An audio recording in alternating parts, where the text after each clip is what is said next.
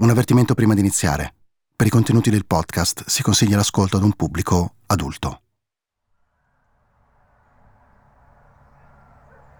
Non è come Arafat. Arafat era il leader massimo. L'intervista che abbiamo fatto ad Hassan nel suo capanno in mezzo alle campagne è stata molto lunga e ha richiesto diversi incontri. Qui non esistono gradi e militari. Esiste sapere. Abbiamo passato ore e ore assieme a lui a chiedergli i dettagli di ogni cosa, ogni fase della sua vita, ogni luogo in cui è stato, ogni episodio, ogni aneddoto, ogni incontro, ogni sensazione. Hassan è stato spesso molto specifico e preciso e spesso in diversi punti della sua storia siamo anche stati in grado di trovare i riscontri oggettivi di quello che raccontava e dei nomi e degli eventi che elencava, ritrovandoli su mappe geografiche, archivi di giornali e timeline di eventi storici.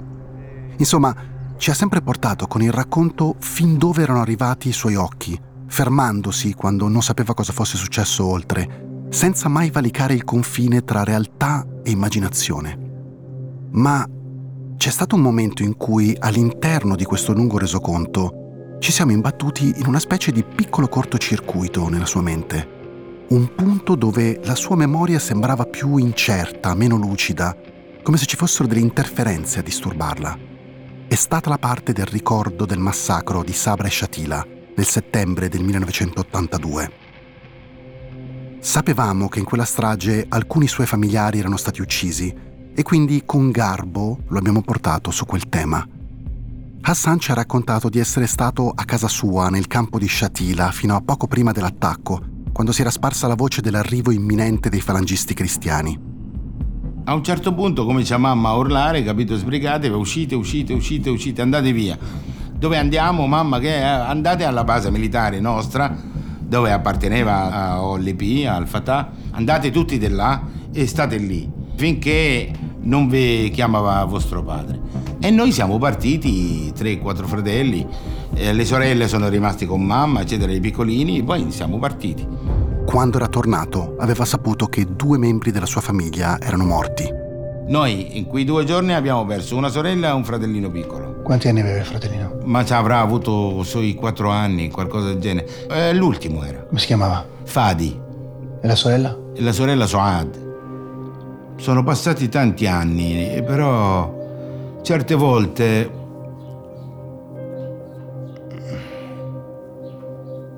ci provi magari ma ricordare perché è giusto ricordare magari per eh, far sapere agli altri quello che è successo. Però nel tuo cuore, nella tua anima, capito, ci provi sempre a cancellarlo ma perché è una cosa così terribile a tal punto, capito, che la porti sempre dietro, sempre dietro, sempre dietro. E, e hai paura che non ne esci più. La cattiveria diventa di più, l'odio diventa di più.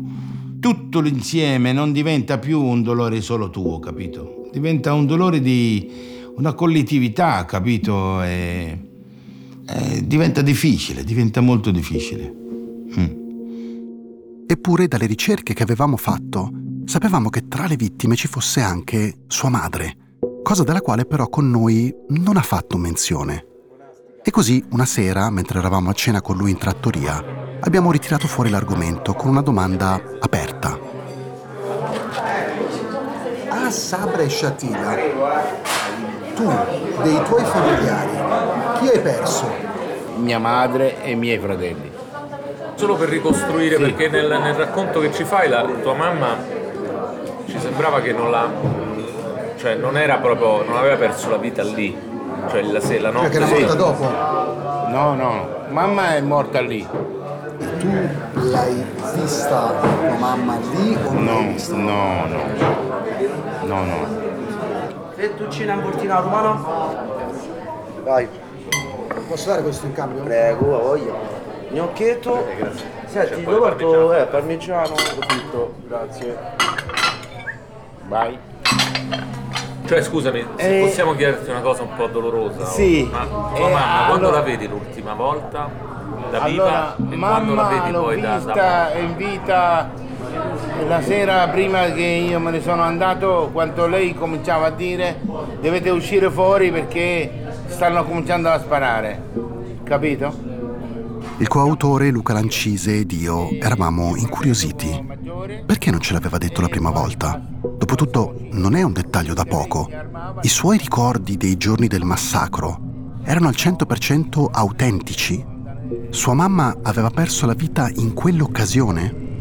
Nessuno di noi è in grado di ricostruire in modo preciso il proprio passato. Le sequenze dei ricordi si trasformano in una pellicola che proiettiamo nella nostra mente ma che a volte è scolorita, usurata dal tempo e a volte alcuni fotogrammi si sovrappongono e si accavallano a quelli di altre pellicole, altre sequenze di ricordi.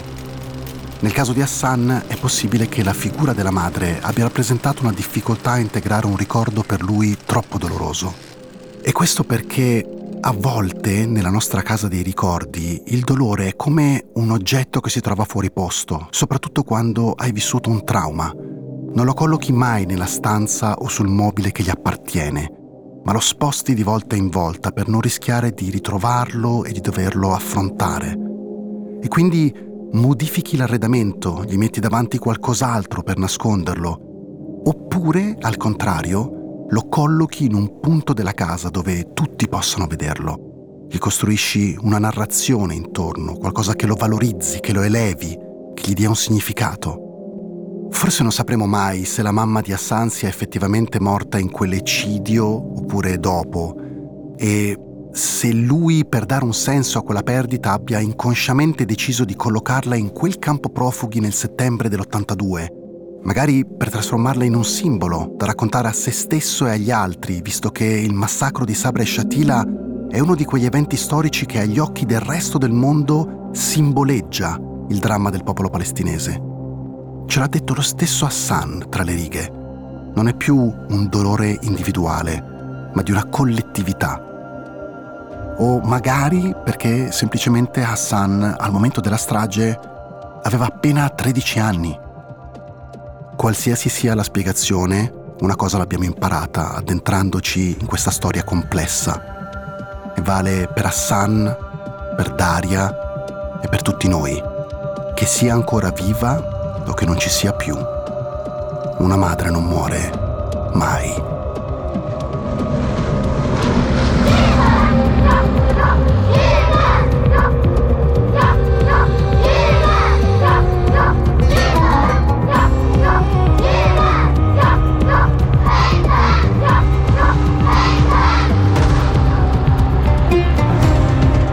Sono Pablo Trincia. State ascoltando Sangue Loro, il ragazzo mandato a uccidere. Un podcast originale di Sky Italia e Sky TG24, realizzato da Cora Media.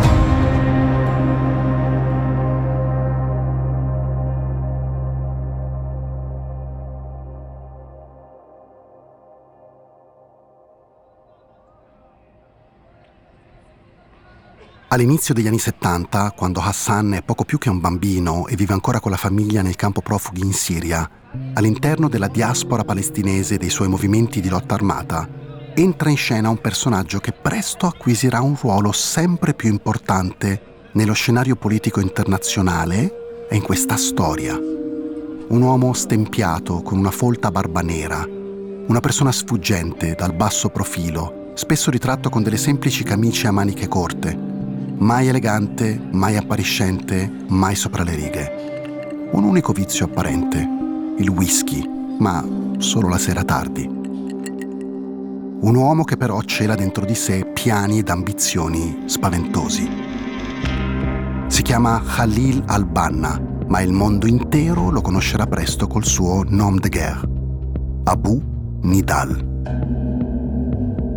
Inizialmente Abu Nidal è a pieno titolo un uomo del partito Al-Fatah, quello di Yasser Arafat, che ricorderete aveva anche la leadership tra i partiti palestinesi che appartenevano alla più vasta organizzazione sotto il nome di OLP. Ma in poco tempo il rapporto tra Arafat e Abu Nidal si incrina. Lui è uno che non crede alla diplomazia e al dialogo, solo al terrorismo. E così si allontana progressivamente dal partito e con la sua organizzazione clandestina, il Consiglio Rivoluzionario, dà vita di lì a poco al primo di una lunga serie di omicidi mirati e attacchi in Europa e nel resto del mondo. contro obiettivi arabi e palestinesi. Di fatto Abu Nidal combatte due guerre parallele, una contro Al-Fatah e l'OLP e l'altra contro Israele e i suoi alleati, soprattutto Stati Uniti e Gran Bretagna. Quel che è certo è che Abu Nidal continua a usare il terrorismo internazionale, proprio quando i vertici dell'OLP, dopo aver capito che la strategia terroristica li sta danneggiando, decidono di abbandonarla. Ad appoggiare il terrorista sono i regimi di alcuni paesi arabi, ma a volte per ottenere finanziamenti Abu Nidal ricorre all'estorsione di leader politici e ricchi uomini d'affari, ammassando via via una fortuna. Come ricostruisce il giornalista britannico Patrick Seal nel libro Abu Nidal, A Gun for Hire, i soldi gli permettono di far crescere la sua organizzazione e creare basi clandestine in tutta Europa, dove i suoi uomini si procurano arsenali di armi che poi nascondono in boschi o depositi protetti da persone fidate. Nel 1982, quando il Libano di Hassan è devastato dalla guerra, tra i combattenti ci sono anche gli uomini di Abu Nidal, che hanno creato dei covi di reclutamento nel sud del paese. Ed è verso uno di questi covi che il destino condurrà proprio Hassan, che in quel momento ha 13 anni ed è ancora un guerrigliero al servizio di Al-Fatah e dell'OLP. Un giorno lui e i suoi commilitoni hanno l'incarico di dirigersi verso una base per portare dei rifornimenti. Noi arriviamo alla base, non c'era nessuno. Di fronte a noi troviamo due antiaerei, camion, eh, Rajm 500, quelle grosse, enorme, con la foto di Yasser Arafat attaccate. Allora abbiamo detto quelli nostri e non siamo andati dritti da loro. E invece? Non erano loro, erano il gruppo di Apunità. E niente, scarrellano mitra, fermi tutti, fermi tutti. Che cazzo sta da fare? Che cazzo sta da fare? E no, e, e, e poi basta. E niente, am, ci ammanettano e dichiarano che loro sono dell'organizzazione di Abu Nidal, Consiglio Rivoluzionario Palestinese. E detto in arabo, Majlis Tauri. E noi siamo rimasti paralizzati, cioè. Ci accompagnano legati con una cordicella così. Ci portano dentro una camionetta, ci portano dietro le linee loro c'era un casale enorme dove c'erano tanti altri comandanti, ma mi affascinava questo cazzo di mondo loro a me. Perché? Perché parlavano tutti bene. Sono combattenti veri, capito? Io sono stato con Abonidal perché sono stato preso prigioniero da loro. Da questo momento in poi, Hassan è un membro dell'organizzazione segreta di Abunidal. Non può più tornare indietro gli danno un nome fittizio e gli ordinano di combattere insieme agli altri affiliati, dei quali non può e non deve sapere nulla. Tutti quelli che stanno dentro neanche sai da dove cazzo vengono, perché realmente tutti sono palestinesi, ma i nomi, sai i nomi che ti vengano dati, ma non sai neanche da dove vengono. Ed è qui che incontra e fa amicizia con un ragazzo poco più grande di lui, alto, magro, con una folta chioma riccia e la carnagione più scura della sua. Per me si chiamava Jihad Isa e io l'ho conosciuto così. Jihad Isa non è il suo vero nome. Il suo nuovo amico, in realtà, si chiama Khaled Ibrahim, il futuro attentatore di Fiumicino 85, l'uomo davanti al cui feretro 40 anni dopo Hassan si commuoverà ripensando proprio a quei giorni in Libano e a quella volta in cui Khaled gli ha salvato la vita. Un giorno io stavo nella base, a un certo punto arriva l'allarme di bombardamento aereo israeliano, io esco e con il mio K47 sulla mano e, correvo con lui e lui mi urlava a me, capito? Guarda che c'è la mano sanguinante, sanguinante. E però io non sentivo nessun dolore, tenevo il fucile stretto avevo un pezzo d'acciaio che mi attraversava la mano da una parte all'altra. E Jihad a un certo punto insomma, mi portò all'ospedale di Stura.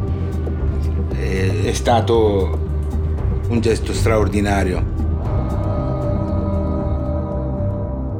L'esperienza sul campo di battaglia per Hassan, però, non dura a lungo. I vertici di Abunidal infatti stanno per assegnargli un nuovo ruolo. E questo perché, per quanto relativamente piccola, si stima avesse all'epoca tra i 500 e i 2000 membri, l'organizzazione nella quale è finito si sta strutturando secondo il metodo maniacale del suo leader. È una piramide in cima alla quale sta l'organo supremo di comando, ovvero il Consiglio rivoluzionario. Alla base c'è il cosiddetto esercito del popolo e subito sopra ci sono un comitato tecnico che si occupa di falsificare i documenti, uno scientifico specializzato nel confezionare esplosivi e uno per la giustizia che si occupa di incarcerare, interrogare e torturare le persone sospettate di fare il doppio gioco. Sopra i comitati Abu Nidal ha istituito dei direttivi, come se fosse un'azienda, quello delle finanze, quello politico, quello organizzativo e ancora più su il direttivo all'interno del quale lavorano i nuovi capi di Hassan, i servizi segreti. È un suo superiore a comunicarglielo. Lo trasferiranno in un appartamento a Damasco, in Siria, dove l'organizzazione ha il suo quartier generale. Ma l'ha detto un giorno che mi ha detto adesso tu ti cambi, ti vesti in borghese e poi è venuta una macchina e mi ha portato via. Mi ha portato dalla base militare e mi ha portato a Damasco, dentro una casa, tutta bella, fatta bene. Niente. E poi hanno detto ah, adesso tu sei un agente estero. Io sono stato una settimana e mezza a studiare inglese, dentro una camera, cui uso con una persona che non ho mai visto in vita mia, che devo insegnarmi come chiedo una camera, che cosa dico da mangiare, da bere e basta.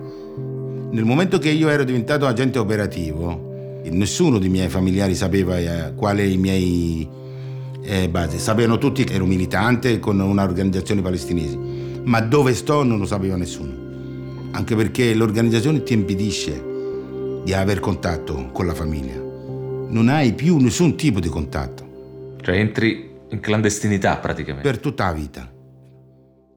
Un giorno, mentre è nella base di Damasco, uno dei suoi superiori gli consegna un passaporto falso. Ci sono la sua foto e un nome di copertura. Dalla data di nascita Hassan risulta essere un ventunenne. In realtà ha appena 14 anni. Il suo primo incarico non è di tipo militare. Deve semplicemente atterrare in una capitale europea e consegnare dei soldi a un altro membro di Abu Nidal. Mi vestono, mi comprano i vestiti tutti eleganti, giacca cravatta, eccetera e mi mettono in aereo. Non mi sentivo al mio agio. Nell'aereo vado nel bagno, mi cambio e mi metto giacca, pantaloni jeans, converse, scarpe, collo alto e pantaloni. Jeans normale e i vestiti li piego, li metto nel valigetto. E non sapevo che c'era il capo dentro l'aereo. Mentre uscivo dal bagno, andando verso il mio posto, l'ho visto e lui non ha detto niente, eccetera. E io sono andato al mio posto tranquillo. E poi siamo scesi alla road, insomma, siamo andati via. E quando l'ho incontrato la mattina, il giorno dopo, lui e un altro, e lì erano cazzi da cacare. Mi ha detto va bene, adesso la missione è questa la tua. E I soldi le consegni, quasi 6.000 dollari. Che dovevi dare a un... A un signore, sì. Poi mi ha detto adesso, questo è il biglietto aereo, vai all'aeroporto e torni subito a Damasco subito. E lì mi sono cagato sotto io. Perché avevo fatto una cazzata. Mi hanno chiuso dentro una stanza normale e mi hanno detto scrivi il rapporto. Da quanto sei partito ad adesso. Quello che hai fatto, quello che non hai fatto. E io mi sono messo lì a scrivere tutto. E questa è una pratica tipica dell'organizzazione, di cui hanno parlato anche altri ex affiliati l'ossessione del capo di far redigere rapporti scritti ai propri sottoposti, spesso più e più volte sullo stesso episodio, per confrontare le versioni e capire se la persona in questione stia mentendo. Hassan, per esempio, omette nella sua relazione di essersi cambiato in volo. Il giorno dopo o due giorni dopo c'era il comandante lì, davanti a me nel salone. Dice, va bene, insomma, ti sei comportato bene, va benissimo così, però perché ti sei cambiato in aereo? E gli ho detto perché non mi sentivo bene, non era il mio modo di abbigliamento, eccetera. E, non, non, e lui mi ha detto ma devi stare bene a te o all'organizzazione o a quello che dobbiamo fare noi? Pochi giorni dopo ad Hassan viene assegnata un'altra missione.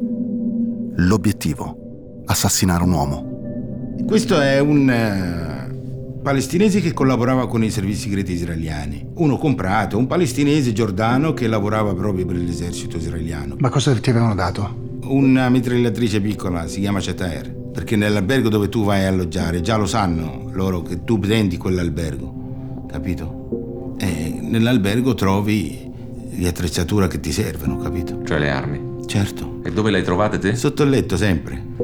Quando arriva il momento che tu devi operare, vai tranquillo che c'è sta tutto là. Come arrivano, chi le porta, questo non lo so. E io ho aperto la porta, ho... sta di fronte a me e ho sparato, basta. Una sventagliata mi sono andato. E non erano solo le persone accusate di spionaggio ad essere nel mirino dell'organizzazione. Insomma, non è che stavo a cercare Picco Pallino io, stavo andando a cercare i responsabili della strage di Sabra Ciatila, dei colonnelli libanesi, cristiani maroniti. E io cercavo delle persone che sono stati condannati a morte dall'organizzazione per responsabilità di morte dei palestinesi. E, e qualcuno l'hai trovato? No comment.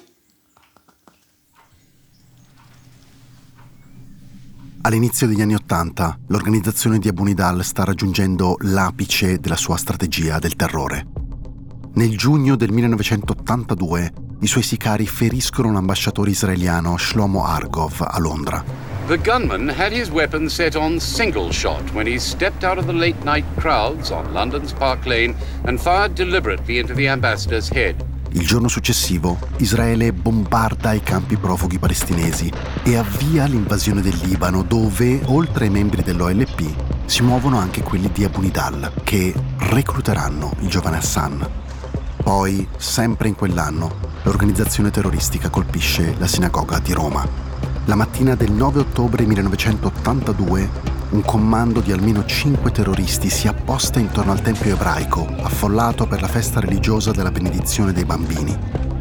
Verso mezzogiorno, due uomini del comando si dirigono all'ingresso principale, lanciano cinque bombe a mano e iniziano a sparare diverse raffiche di mitraglietta sulla folla di famiglie all'esterno della sinagoga. A terra restano una quarantina di feriti e un morto. Si chiama Stefano Gai Taché, è un bambino di due anni. Gli attentatori subito dopo riescono a fuggire facendo perdere le proprie tracce. L'Italia non riuscirà mai ad arrestarli. Nel frattempo Abu Nidal continua a colpire ovunque. È un'inarrestabile macchina da morte, guidata da un uomo senza scrupoli, che non guarda in faccia a nessuno. Uomini, donne, bambini. Quando uno sceicco degli Emirati Arabi si rifiuta di finanziarla, l'organizzazione piazza una bomba nella stiva del volo Gulf Air 771 che esplode nel cielo sopra Abu Dhabi, uccidendo 111 passeggeri.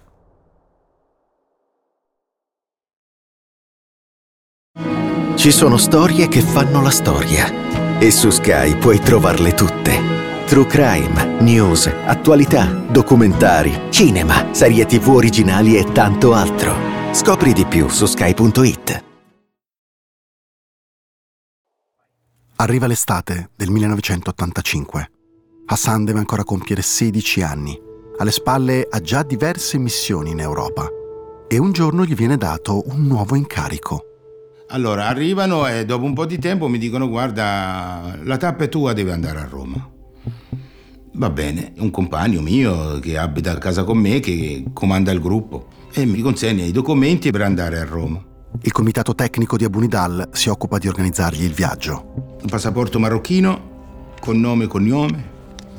All'interno ci stavano 1500 dollari e poi eh, il biglietto d'imbarco. Scendo all'aeroporto di Fiumicino, era il primo di settembre.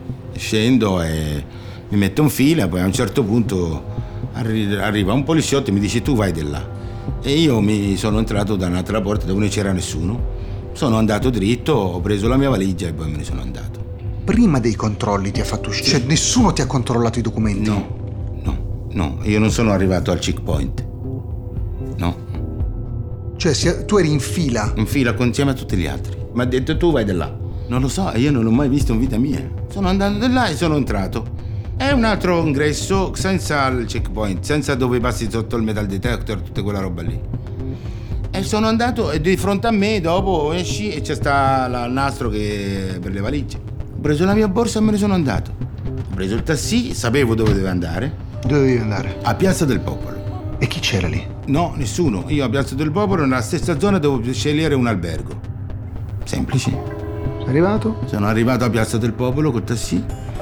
Ho guardato un po' così, insomma, eh, mi sono fermato a un bar, a un altro così, eh, con la valigia così. Poi, dietro gli archi di Piazza del Popolo, eh, andavo a cercare un albergo così economico, giustamente, e ho trovato un albergo. E sono entrato dentro, ho segnato i miei documenti. E poi? Il giorno dopo io devo incontrare uno, eh, la persona a Piazza del Popolo, dove c'è sta la- il bar, quello lì dove c'è la fontana. E niente, e io lì al bar devo aspettare lì, poi arrivava il, il compagno. E lì si parlava dettagliatamente di quello che dovevamo fare. Mi aveva indicato l'obiettivo, siamo andati a fare una passeggiata e siamo andati sotto l'ambasciata inglese. E l'obiettivo cos'era? Colpire la finestra dell'ambasciatore, la camera dell'ufficio dell'ambasciatore. Colpirla come? Con missile. Con un missile. Sì, con anticarro. Io non lo so dove vanno a prenderlo. Io so che ce l'avrò. Mi ha detto, guarda, compagno, l'obiettivo è questo. Devi colpire quella finestra. Il mezzo è questo. La difficoltà è che devi eh, almeno prendere una scala o qualcosa per prendere la mira. Perché eh, il muro è alto. Passavo due volte al giorno a guardare e a cercare di capire la strada per andare via e trovare il modo migliore in tutte le angolazioni per poter operare. E quindi? E quindi aspetto. E mentre aspetti che cosa fai? Niente. Stavo in giro. Ma nemmeno il missile era arrivato. Niente, nulla, non mi hanno mai dato niente. Nulla. Mai stato consegnato niente. Mi sono comprato un orologio. È un bellissimo orologio. Che poi se se ne accorgevano mi si incolavano. Dove l'hai comprato? A Via Veneto. Qualche, qualche pantalone, un paio di scarpe, così. L'attesa per Hassan sembra non finire mai. Se non è nelle vie attorno all'ambasciata, che ormai conosce a memoria, passa la maggior parte del tempo in hotel. Dopo il suo arresto, la receptionist dichiarerà alla polizia di aver dubitato che il suo cliente fosse effettivamente marocchino, perché non parlava il francese, e di aver sentito spesso l'audio della tv accesa in camera del ragazzo, che a quanto pare passava ore e ore a guardare i cartoni animati.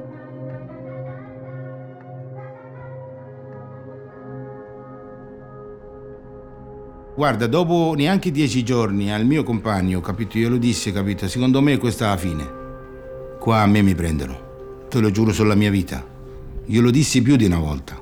Ma perché secondo me sta andando troppo a lunga la cosa, capito? Non andava bene. Normalmente una missione funziona tre giorni. Tre giorni, ma tre giorni già troppo. Stavano a passare i giorni, capito? L'ok non arriva, c'è qualcosa che non va. Poi quando è arrivato il ventesimo giorno e mi dice che devo cambiare missione, lì mi sono detto qua finita. Dopo quasi tre settimane di attesa, ad Hassan viene assegnato un incarico diverso. Non dovrà più sparare un razzo contro l'ambasciata britannica a Roma. Dovrà invece lanciare un ordigno nella sede della British Airways di via Bissolati. A missione compiuta dovrà cercare una cabina telefonica dalla quale contattare i suoi superiori per ricevere istruzioni su come rientrare alla base. Il numero che ha imparato a memoria è quello di un covo a Beirut. 60 24 53.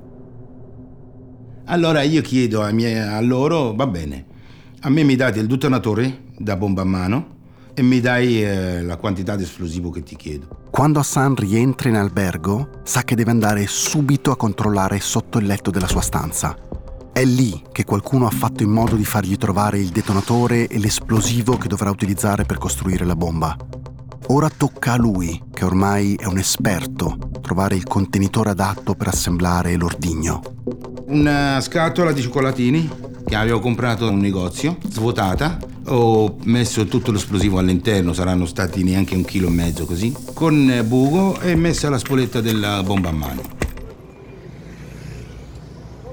Hassan adesso deve effettuare un nuovo sopralluogo. Per un paio di mattine compie il percorso dall'hotel dove alloggia all'agenzia della British. Sono pochi isolati. Studia le vie di fuga, osserva il via vai sul marciapiede. È un ragazzino che probabilmente passa del tutto inosservato tra la folla del centro di Roma. camminavo guardando i palazzi e tutte queste luci che c'erano in giro, la tranquillità della gente, capito? Il modo di camminare. Qualche volta magari mentre camminavo sentivo un aereo che passava e mi spaventavo pure perché ritorna a mente a me, capito? Quando passano gli aerei bombardano. Invece vivevi dentro un mondo eh, incantato, io ero un cantato. Devi capire che quando sono arrivato io in Occidente, io ero venuto a colpire un nemico. Quando arrivi da un mondo dove è ovattato, perché lì che hai visto? Hai visto la guerra, bombardamenti e la televisione, che cazzo ce l'aveva la televisione? E no, chi, hai, hai, mai letto un giornale? No, vivi, vivi quello e il nemico sta dall'altra parte. La bomba che deve assemblare è pronta. Hassan per l'ultima volta lascia la sua stanza e si dirige verso l'obiettivo. Stavolta con sé una borsa a tracolla. Al suo interno è nascosta la scatola di cioccolatini. Una borsa piccola, a tracollo, tipo quella che si usa adesso. Mentre io ho passato là, ho aperto la porta, ho levato la spoletta, l'ho tirata dentro e me ne sono andato. Ma la gente secondo me ne è resa conto neanche. Il tempo che hanno fatto, che cazzo hai fatto, già era tutto per aria. Allora, mentre io tiravo la spoletta, l'ho lanciata all'interno, non ho fatto neanche il tempo di attraversare la strada che la onda adulto mi ha fatto cascare per terra. Poi dopo ho cercato di alzarmi, insomma, a far finta di niente, così. Non ho fatto il tempo neanche a fare il giro che già ce l'avevo addosso. Chi? La polizia.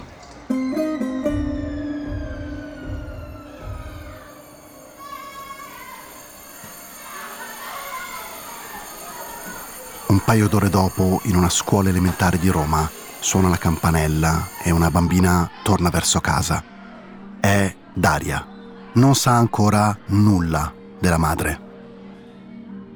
L'attentato ci fu nel, il 25 settembre. Lei ogni giorno alle due telefonava, probabilmente dopo la pausa pranzo. E noi eravamo a casa con la babysitter perché scuola finiva a luna, quindi noi avevamo questa babysitter che c'era ogni pomeriggio fino a che non arrivassero mamma o papà da lavoro.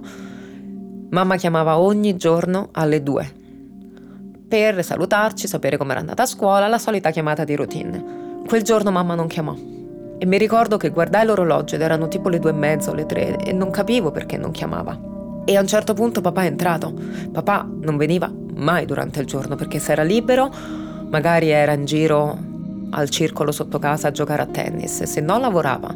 Quindi raramente lo vedevi durante il giorno. Quel giorno papà tornò a casa e quando ho visto papà tornare a casa aveva una faccia assurda e lì lui disse che c'era stato un incidente alla British.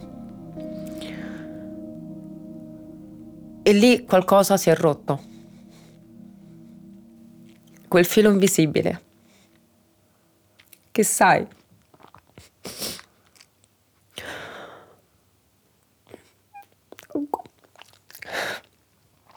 quella connessione che nessuno capisce, perché è una connessione tra madre e figlia. Qualcosa si è rotto in quel momento. Io avevo nove anni, ma ero molto sveglia, a differenza di mio fratello che ne aveva sette, e ci è stato raccontato poco. E mi ricordo che di nascosto io e mio fratello guardavamo il telegiornale per capire che cosa fosse successo. Perché l'unica cosa che ci avevano detto era che c'era stato un attentato, avevano tirato una bomba alla British e la mamma era stata ostionata, si era ostionata e l'avevano portata al Sant'Eugenio. Noi sapevamo solo questo e non ci dicevano altro. Quindi guardavamo il telegiornale di nascosto per capire che cosa fosse successo. E mi ricordo che abbiamo sentito, insomma, c'erano le immagini dell'ufficio in fiamme. C'era il, il cronista che diceva che c'era una persona che aveva le gambe spappolate. Io mi ricordo questa frase, che mio fratello scoppiò a piangere e io immediatamente chiusi il televisore e credo che là ci hanno beccato, che guardavamo il telegiornale e sinceramente non mi ricordo quello che ci hanno detto in quel momento, però la cosa era che mamma stava poco bene, che doveva restare in ospedale e che non poteva tornare a casa. E noi volevamo andarla a trovare in ospedale, però papà non ci ha mai portato, mai. E questo è una cosa che io all'epoca non capivo. Lui ci diceva che i bambini non potevano entrare e noi gli abbiamo creduto, ma col senno di poi lo devo ringraziare perché io mia mamma me la ricordo così com'è, non l'ho, non l'ho mai vista in ospedale, quindi non ho il ricordo di una persona in fin di vita. Io ricordo un bellissimo di mia mamma. Avevamo questi, questi block notes che ci aveva comprato mio padre e ogni giorno gli scrivevamo delle, delle poesie, delle frasi e lui gliele portava per fargliele leggere. Ogni giorno. Poverino, era distrutto. Non era in grado neanche di parlarci. E io e Claudio gli abbiamo chiesto la paghetta, perché ecco perché era sabato, dal sabato lui ci dava 500 lire di paghetta. Volevamo la paghetta per metterla nel salvadanaio per comprare il regalo a mamma quando usciva.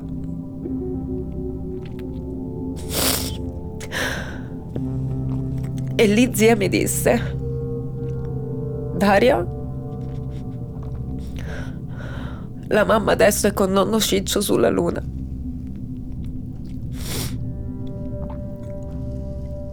E io gli risposi, è morta.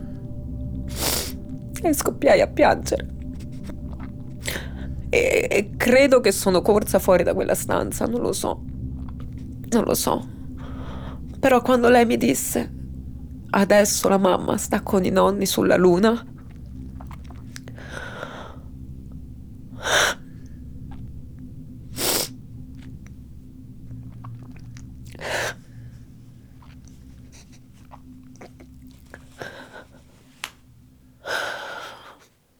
cuore ha smesso di battere.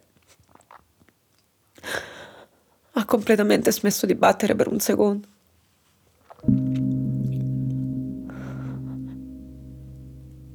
Tutto quello che io sapevo, tutto quello che io conoscevo, tutto quello che ho amato è crollato, non c'era più. Non c'era più.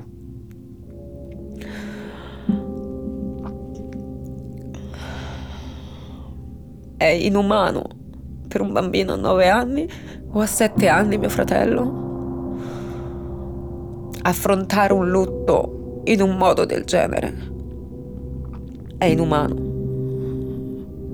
È un dolore che,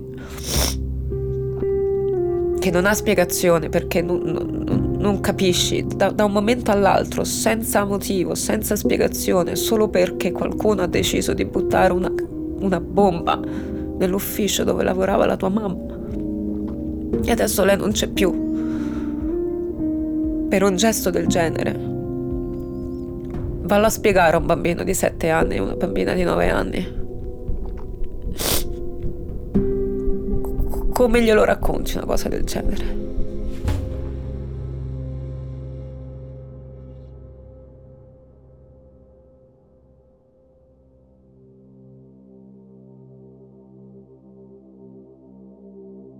La sesta e ultima puntata di Sangue Loro uscirà domani, sabato 24 febbraio. Sangue Loro, il ragazzo mandato a uccidere, è un podcast originale di Sky Italia e Sky TG24, realizzato da Cora Media, da un'idea di Luca Lancise, scritto da Luca Lancise e Pablo Trincia, con il supporto redazionale di Antonella Serrecchia. La sigla, le musiche e il sound design sono di Michele Boreggi. Gli strumenti Ney, Saz e Ud sono di Pejman Tadayon. Le percussioni di Simone Pulvano. La post-produzione è di Michele Boreggi. La creative producer è Audrey Goubon. Il fonico di presa diretta è Michele Boreggi. I fonici di studio sono Lucrezia Marcelli, Luca Possi, Aurora Ricci e Walker Lee. Per SkyTG24 il direttore è Giuseppe De Bellis, il vice direttore vicario Omar Schillaci e i vice direttori Michele Cagiano, Alessandro Marenzi, Daniele Moretti. Head of News Production, Alessandra Berardi. Un ringraziamento a Radio Radicale per l'uso del suo archivio.